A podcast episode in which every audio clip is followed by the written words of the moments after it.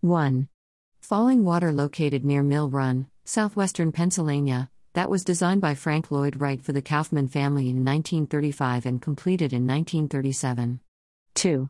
The house is a daring construction over a waterfall was instrumental in reviving Wright's architecture career and became one of the most famous 20th century building.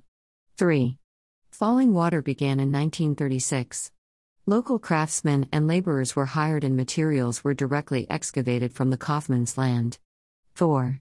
Fallingwater was a masterpiece of Wright's theories on organic architecture. 5. He believed that architecture must not only sit comfortably within its natural landscape, replicate its form, and use its materials, but must also cultivate and reveal the dormant qualities hidden within its setting. 6.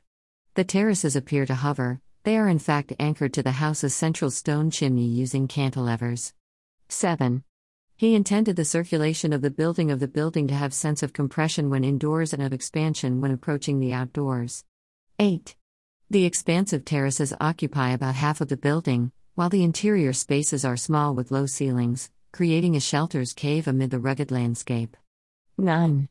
The residence opened as a museum in 1964.